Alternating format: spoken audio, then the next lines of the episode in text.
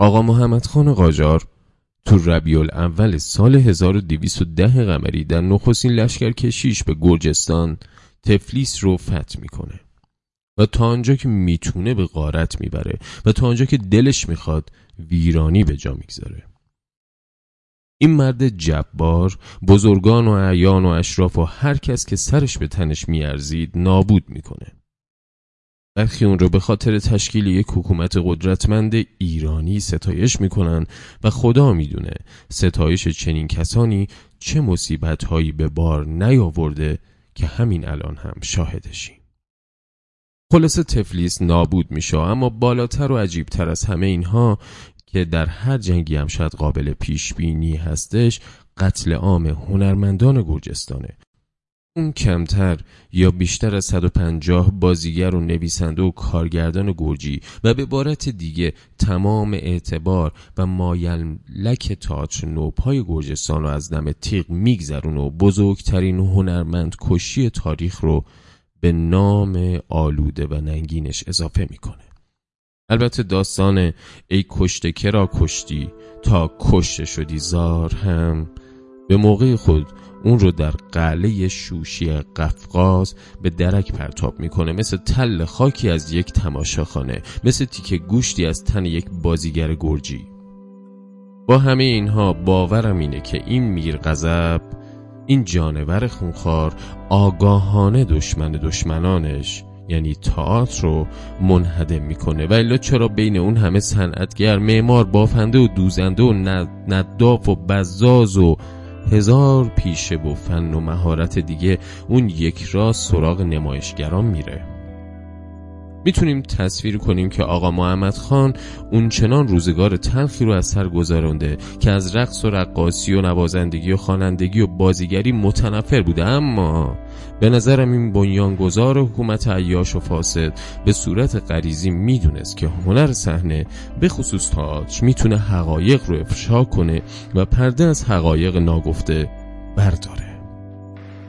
این خصلت همه جباران تاریخه که نقد و انتقاد و نمایش چهره واقعی جامعه رو بر نمیتابند و اگر هم تئاتر رو دوست داشته باشند از نوع دوست داشتنیه که در استالین می‌بینیم. اون 15 بار نمایش گارد سفید میخای بولگاکوف رو تماشا کرد. چون از دیدن سقوط و ازمهلال گارد سفید و رنج نیروهای وفادار به تزار لذت می برد یا اون نوع نمایش رو دوست دارن که میرزا مصطفی افشار از دولت مردان قاجار سالها بعد و پس از سفرش به فرنگستان اینطور وصف کرده. منظور دولت در بنای تماشاخانه ها و اشاعه این همه اشرت ها قطع نظر از تجملات ولایت این است که مردم بیکار که در هر ملکی از آن ناچار است مشغله ای داشته. چنان که عادت بیکاران است در پی عیبجویی دولت و دولتیان نباشد. که از این ره گذر فسادها در امور دولت پدید آید. زیرا حرف و سخن را چنان که به تجربه رسید و حکمن نوشتند در مزاجها تأثیر عظیم است و همین که مردم کاربلد بیکار شدند لامحال زبان به عیبگویی باز کرده دل بر عیبجویی میبندند. صرف نظر از اینکه این دولتمند هرگز پی نبرده حتی ایجاد نوعی تئاتر و نمایش ام از باله و اپرا به منظور اشرت و فضولی نکردن نیازمند جمعیتی کثیر از هنرمندان نخبه است و فرزن برای باله مثلا فندق شکن یا دریاچه قو به زم میرزا مصطفی خان گمراه و نادان. نفس ایجاد تماشاخانه و در یک ارزیابی کلان و با درک تاثیرات مستقیم و غیر مستقیم پدید آوردن این فرصت ها جمعیت رو نسبت به مسائل پیرامونشون هوشیارتر می‌سازه.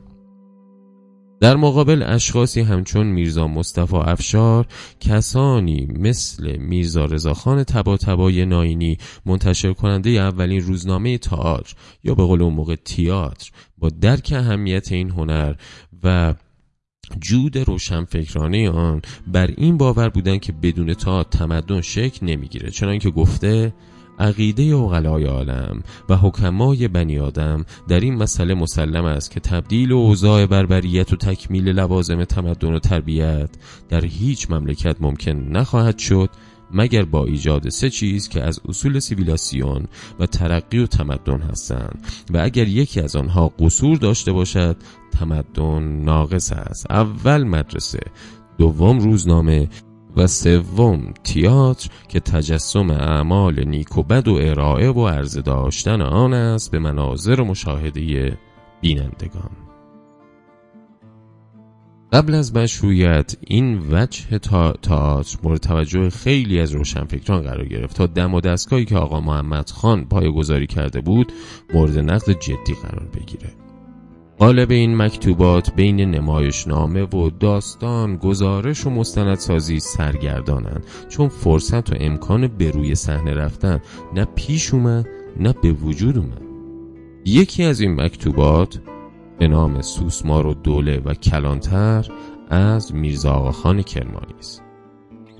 سوسمار و دوله در شهری بینام اما دارای نشانهایی از برخی شهرها بالاتر از اون نشان ایرانی است که فاسده و در یادداشت به جا مونده از پدری که فرط گرسنگی اول جان دختر خورسالش رو می‌گیره و بعد جان خودش رو و چنین میگه. ای زهر ما رو دوله ای حرام زاده از سگ کمتر خانه ما ایرانیان را خراب کردی خدا خانهت را خراب کند. کاری که تو کردی شمر و شداد و نمرود و فرعون نکردند. چنان عرصه زندگانی را بر ما تنگ گرفتی که دو روز از نان نخوردم و طفلم از گرسنگی قش کرده. طاقت نیاورده خفش کردم که آسوده شود. پدر کشته فرزند نتوانست ببیند خودم را نیز خفه کردم. این جملات رو بخشی از حکایتی است که کلانتر خطاب به جانشین زهر ما رو دوله جناب سوسمار و دوله می‌گوید و این داستان را روایت کند جناب سوسوار و دوله حکومت یک ولایت را در قبال رشوه 20 هزار تومنی به شاه از آن خود کرده و به جای تأسف و دریق اصرار میورزد در مورد اون جریان که از همین مردم باید باج و خراج هم گرفت. کلانتر که در حین این روایت فراموش می کند برای کدام گوش درد دل می کند ناگهان این جمله بر زبان می آورد که هرگاه بخواهم سرتیب و سرهنگان این سامان را بشمارم از شپش و شاهزاده های تهران بیشتر است. دوست ما رو دوله با شنیدن این گفته جلاد را خبر می کند اما بالاخره چند نفر و از جمله خود کلانتر به دست و پای او میافتند.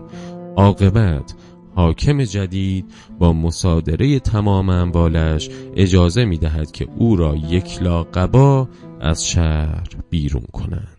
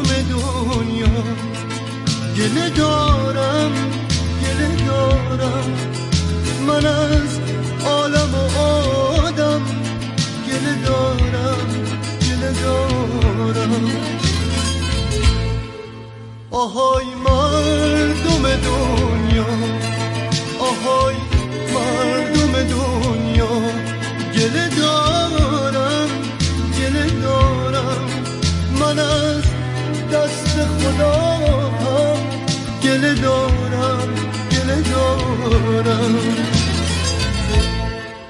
شما که حرمت عشق و کمر به کشتن عاطفه بستی. شما که روی دل قیمت گذاشتی که حرمت عشق و نگر نداشتی آهای مردم دنیا آهای مردم دنیا گله دارم گله دارم. من از دست خدا هم گله دارم گله دارم.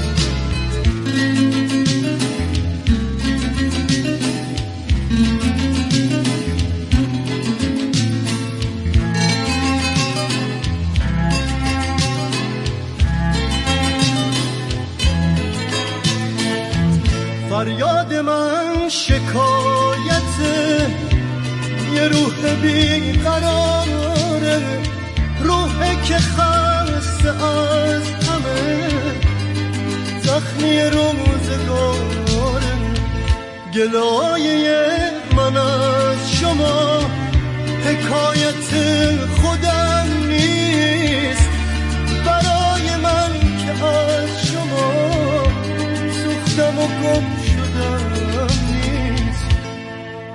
اگه عشقی نباشه آدمی نیست.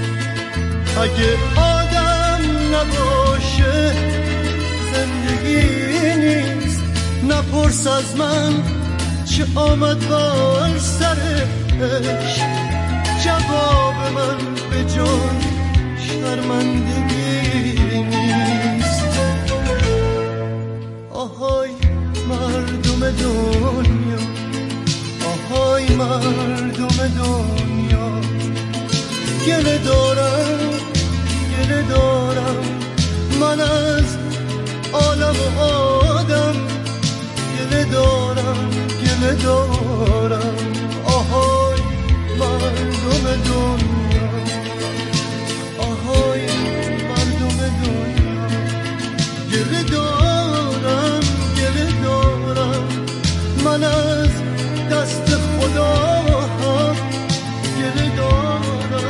دست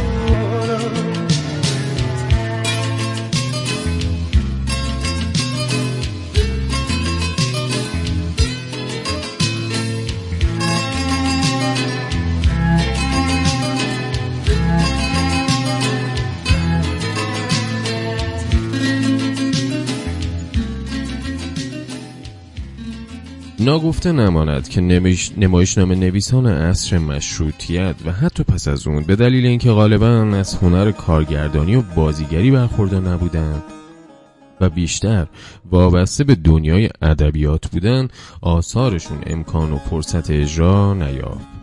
هرچند اگر از این مزیت هم برخوردار بودند فضای مستبدانه سیاسی و فرهنگی اجازه نقد سریح نمی‌داد و اونها به جای روی صحنه آوردن یک اثر دراماتیک فقط امکان محدود چاپ آن رو داشتند. از منظر دیگر اجرای یک اثر دراماتیک به معلفه های نیازمنده است که مگر با گذر زمان تکرار تجربه و مخاطب شناسی قابل درک و فهم و قابل تبدیل به احکام آشکار و پنهان ادامه حیات گروه های تاتری و در این حال ادای دین اجتماعی باشه. نمایشنامه نویسانی چون میرزا فتلی آخوندزاده میرزا آقاخان تبریزی میرزا آقاخان کرمانی هرگز نتونستن آثاری بیافرینن که در عین روشنگری برای حاکمیت هم قابل تحمل باشد. البته سراحت در همه ادوار تاریخ ما بند و زندان و دهان دوختن و شم آجین کردن در پی داشته. بگذارید عقبتر برم. انبری شاعر دوره سلجوقی با درک زمانه و رفتار مستبدان با نقد بی پیرایه و اوریان چنین گفته. ای خاج مکن تا بتوانی طلب علم کن در طلب راتب هر روز بمانی. رو مسخرگی پیشه کن و مطربی آموز تا داد خود از کهتر و مهتر بستانی. احتمالا اون پیشنهاد می‌داد که نقد رو با مسحک بیامیزید تا بلکه حکام رو خوش آید. البته در این حال و بی تردید به عنوان زبان حال مردم داد خود از کهتر و مهتر بستانید. البته اگه وجود مقتوع نسلی مثل آقا محمد خان قاجار در بین نباشه که قصدش خوشکاندن و از ریشه کندن هر نوع نمایش باشه. گفتن این مثلا بد نیست که تفلیس امروز بیشتر از 17 تماشاخانه ارزشمند داره و ما یعنی بهروز غریب پور اجرای عروسکی رستم و سهراب رو در یکی از اونها به اجرا در آوردیم تا روح آن دشمن تاج بر خودش بلرزه. اما من طی چند بار سفرم به تفلیس هرگز جرأت نکردم با میزبانان تئاتریم از این ننگ سخن بگم.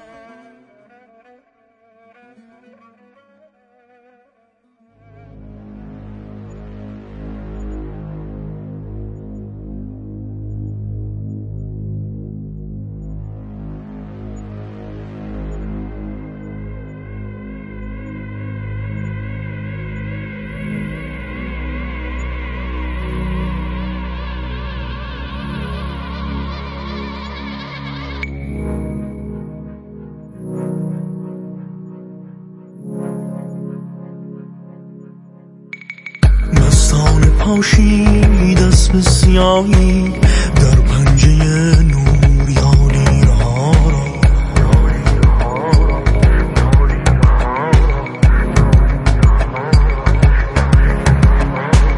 تا بوس دشتی آهوی کوی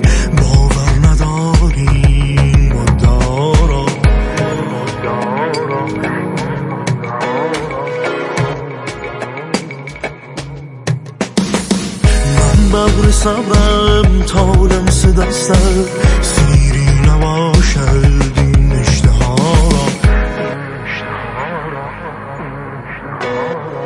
بر صورتت به از گردنت آرزی بلندیم